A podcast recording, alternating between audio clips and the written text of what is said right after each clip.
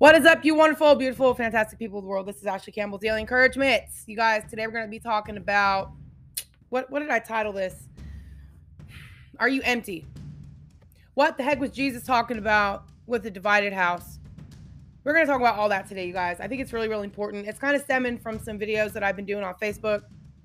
Um, I'm kind of working on some other content right now, and uh, I'm not going to get into it, but uh, the thing I'm talking about today is carrying off of a conversation I had on Facebook yesterday. So, YouTube, you guys be sure to go check out my page, Daily Encouragement with Ashley Campbell, and uh, check out the stuff I've been chatting about um, on that page. So, th- by the time you guys hear this episode, it's going to be June 28th, 2023. And today, I just want to ask you guys are you empty? This is a really important question because Jesus brings it up in um, the whole light when he's talking about a house divided against itself. And so I want to kind of just break down the scenario a little bit about what was going on around that situation. So Jesus was like literally casting out demons. And you know, one thing I've noticed about this is a demon and an unclean spirit are synonymous. They mean the same thing. So I'm going to be doing a whole nother video talking about that. Because I think a lot of times when people think about demons, it's just like this entity that it's like scary, but nobody really thinks about how you could possibly even be influenced by that. And uh, I don't think it's um, a coincidence that they refer to demons as unclean spirits. So I think it's important that we start asking some questions. What does it mean to have an unclean spirit? What is a spirit? What does it mean if it's unclean? Can we be influenced by demons? I mean, this thing, this is stuff we should ask ourselves, and not just Christians, people in general. As I shared yesterday, you know, there's this conversation that's been popping up you know, around the community, right? Just social media. Um, you know, our transgender is the transgender community being influenced by demons because they use pronouns, right? And uh, so I've been looking into that in the Bible, right? As far as like, is there any relevancy to that? You know, how do demons refer to themselves? And and just trying to really understand if there's any truth to what people are saying in, in regards to that. And you know, as I was digging, you know, doing some digging yesterday in that topic, I realized that you know, it isn't just the transgender community that um, would be influenced by demons. There are other communities out there, right? People, groups of people that are, you know, either being possessed or have been influenced that are being completely ignored. Does that make sense? Because it looks so freaking common. It looks like something that we're so we see so naturally. For example, you know, people that are are deaf or mute right? These things. And, you know, so all I'm saying is there are other communities of people out there that are being oppressed by demonic influences that we may be overlooking just because we've gotten so used to seeing these things, right? It's not, and I think the reason that so many people are discerning that something's, you know, wait, wait a second, why are people transitioning? What's up with this transgender stuff? Is because it's something that hasn't been super common right? This is maybe in the last five years that it's been super popular for young people to go have a sex change. So people are are asking the question, what what what's going on here, right? So that's a good thing. I'm glad that we're actually getting inquisitive to these things. However, what about the bigger picture, right? So we'll talk about that another time, you guys. Today, I just want to share with you the whole idea of being an empty vessel. So if you guys, let's start with Matthew 12. All right. So Jesus had just gotten done. It says, Then one was brought to him who was demon possessed, blind and mute. Interesting, right? And he healed him, so that the blind man, blind and mute man, both spoke and saw. And all the multitudes were amazed and said, Could this be the son of David? Now, when the Pharisees heard it, they said, This fellow does not cast out demons except by Beelzebub, the ruler of the demons. So the fact that Jesus is healing people who were demon possessed, blind and mute, right? Now all of a sudden, the Pharisees are accusing him of casting out demons by the prince of demons. All right. So let's move on. But Jesus knew their thoughts and said to them, Every kingdom divided against itself is brought to desolation, and every city or house divided against itself will not stand. If Satan casts out Satan, he is divided against himself. How then will his kingdom stand? And if I cast out demons by Beelzebul, by whom do your sons cast them out? Therefore they shall be your judges. But if I cast out demons by the Spirit of God, surely the kingdom of God has come upon you. Or how can one enter a strong man's house and plunder his goods unless he first binds the strong man, and then he will plunder his house? He who is not with me is against me, and he who does not gather with me scatters. So let's move on. Therefore, I say to you, every sin and blasphemy will be forgiven, but the blasphemy against the Spirit will not be forgiven. Anyone who speaks a word against the Son of Man, it will be forgiven him. But whoever speaks against the Holy Spirit, it will not be forgiven him, either in this age or in the age to come. All right. So let's just kind of ponder this for just a second. Jesus is making the point every kingdom against itself will not stand. Satan can't be divided against Satan. He goes, if Satan casts out Satan, he's divided against himself. How then will his kingdom stand? And if I cast out demons by Beelzebub, he's like, okay, fine. I'll, I'll, I'll play devil's advocate here. If I'm casting out demons by this dude, Beelzebub is giving me the authority to cast out demons. By whom, who do your sons cast them out? So if I've been given authority by Beelzebub to cast out demons, who's giving you your authority? Think about this. The authority that they were claiming was given to them was by God. But wait a second. How would God be against himself? He's not going to be. But since they are accusing him of being a part of the kingdom of Satan, he's like, well, whom do yours? Who, who, how do you cast out demons? Who's giving you your authority to cast out demons? Because if you're telling me I'm doing it by Satan, how are you doing it? If we're both right, does that make sense, you guys? So, but if I cast out demons by the Spirit of God, surely the kingdom of God has come upon you. Right? He's like, first of all, a kingdom will, cannot be divided against itself. Satan will not cast out Satan, or his kingdom will not stand. However, if God has given me the authority, he's the whom, right, to cast out demons, then the kingdom of God has come upon you. Jesus is saying, I'm operating from a different kingdom, obviously. I'm not operating in the kingdom of Satan because Satan's kingdom isn't divided and he's casting out the ones who are part of Satan's kingdom. Does that make sense? So he's therefore not a part of it. So, but if I cast out demons by the Spirit of God, surely the kingdom of God has come upon you. Now, here's another interesting point. Or, he's like, okay, fine. If you don't get that, listen to this. How can one enter a strong man's house and plunder his goods unless he first binds the strong man? If you're going to go rob somebody, don't you have to bind that person first before you can take their goods? Jesus is making the point that he cannot, he has to bind the strong man in order to plunder him. How can one enter a strong man's house and plunder his goods unless he first binds the strong man?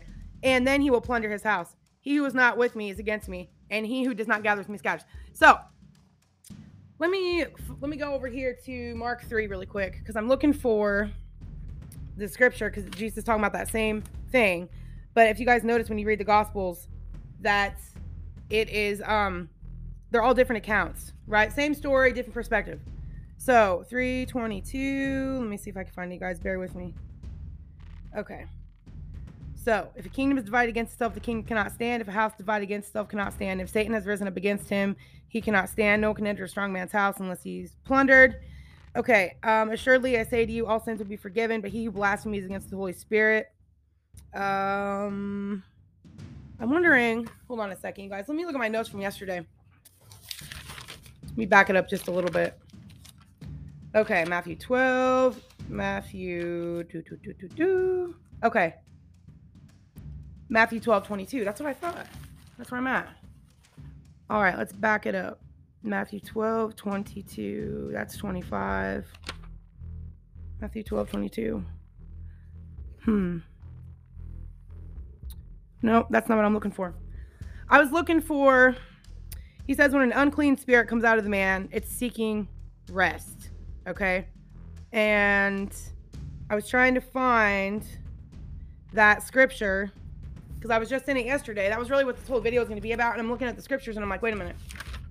Where are the ones that I was going through yesterday that was talking about that? Okay, Matthew 8. Let's see if it's Matthew 8. Hold on. Bear with me, you guys. Bear with me. Okay, is it 8? Nope, it's not there. Okay, let me look. Mark 5. No. Wow, I'm like really dropping the ball today, guys. oh man, this is totally not going as I planned it. But I was trying to find that scripture when Jesus was talking about when an unclean spirit comes out of the man. Here it is. Okay, it's way down on the page. Oh my gosh. Here we go. It's verse 43. So it says, When an unclean spirit goes out of a man, he goes through dry places seeking rest and finds none. Then he says, I will return to my house from which I came. And when he comes, he finds it empty, swept, and put in order. Okay, so this was in Matthew 12. It was just further down the page. I was like panicking. I'm like, oh my God, Lord, what is going on here? I just completely lost my mind. So, you guys, I thought this was very interesting. In order to really understand what's going on here, empty, you got to go back up to when he was talking about a house being divided against itself. He goes, Therefore, I say to you, every sin and blasphemy will be forgiven men, but the blasphemy against the Spirit will not be forgiven men. There's so much to say about this. All right, so let's let's talk about this. Blasphemy, every sin and blasphemy. Blasphemy is just you know speaking bad about sacred things, speaking bad about God, right? But he goes, therefore I say, every blasphemy.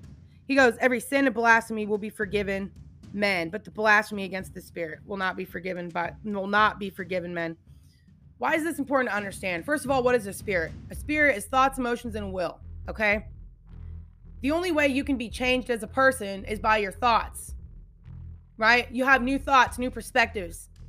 Things that you once you know you once used to engage in all of a sudden it's like you get a new perspective on that or you realize you have your own burden and your own shame within it and you're like, "Wow, okay, um I'm to change. You, you end up changing, right? You get a new way of looking at that. So now you have a different motivation. You have new thoughts about it. God's means of changing you is by his thoughts. That's why he's giving you a spirit.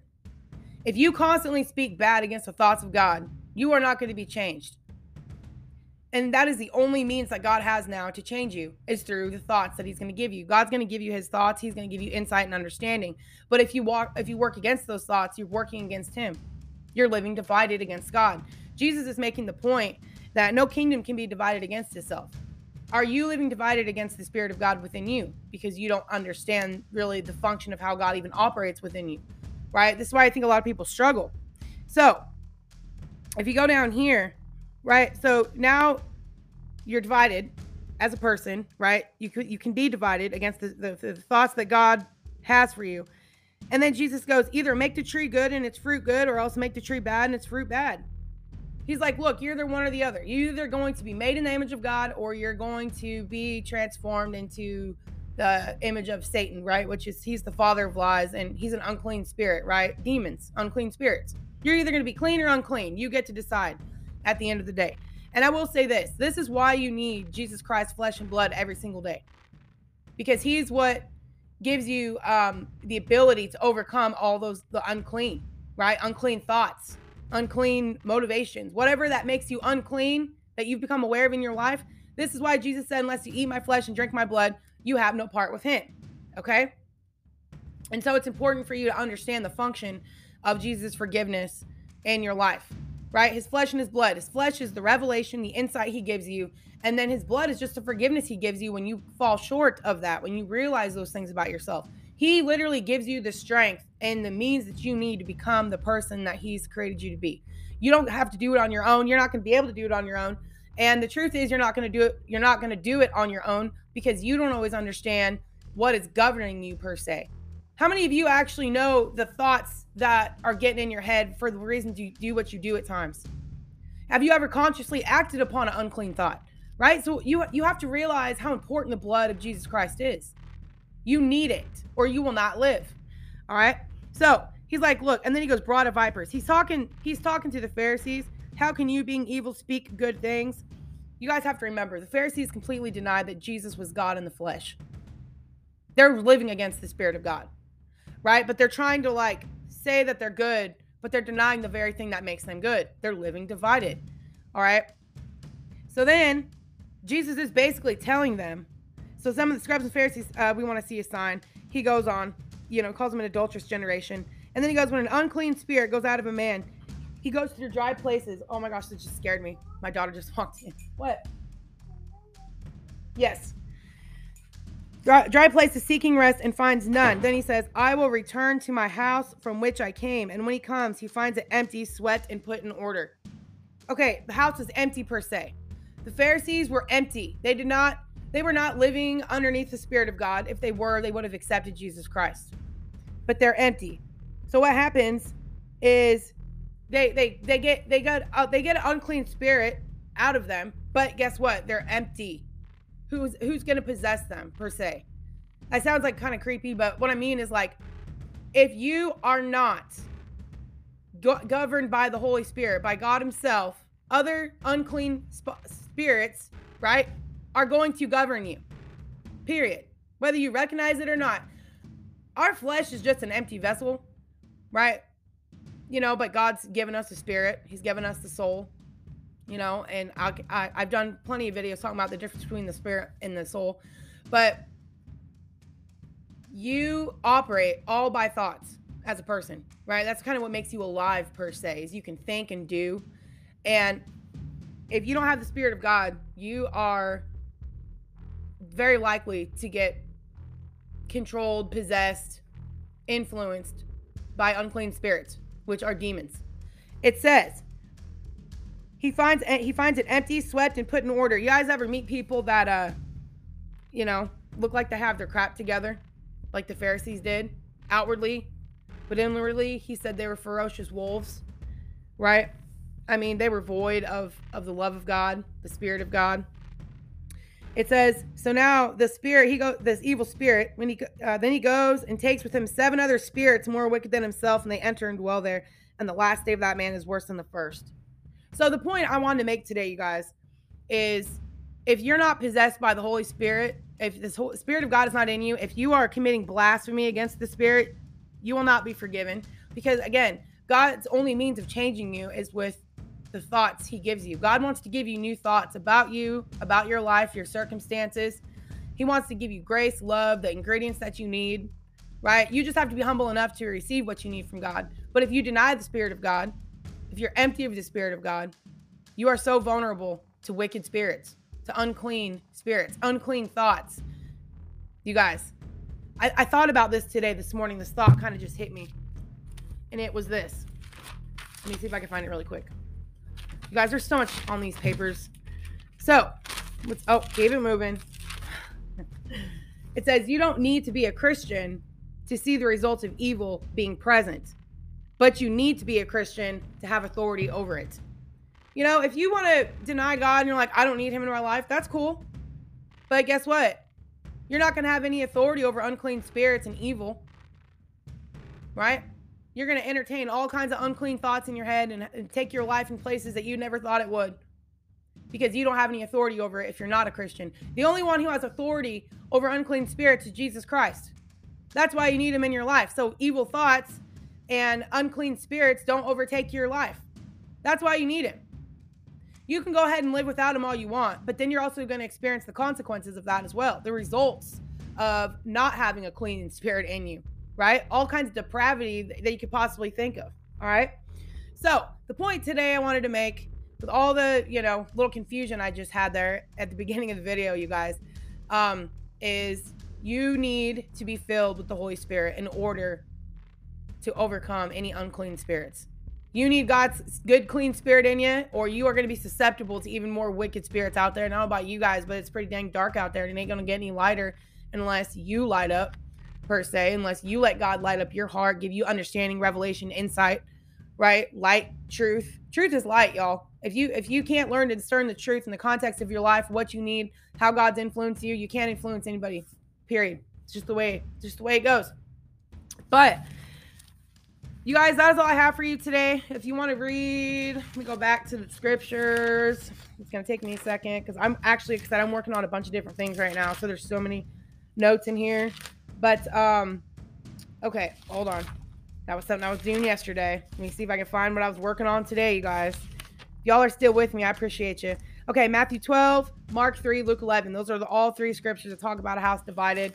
And you got to read further down in the page when it's uh, talking about when an unclean spirit that was verse 40, 43 on matthew i thought i had it down to 25 it's through 43 that way i know for next time so anyway you guys get a clean get god's spirit in you you need it or you're not going to survive all right that's just the way it goes you're going to be susceptible to all kinds of evil if you don't have the spirit of god in you so uh, that's the consequences of being an empty vessel is you know, more wicked spirits. I don't think you need any more wickedness in your life, right? I mean, most people that I know want to be free from it, but you cannot be free from it without Jesus Christ and what he's come to do.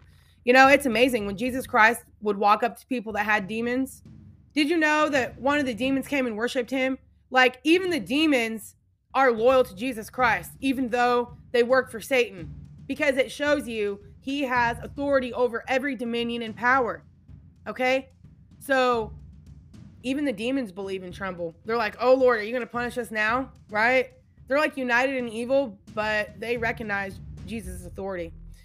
You need to recognize Jesus' authority. You need to humble thyself. You need it. All right. So, anyway, you guys, I'm going to pop off here. I hope this was helpful.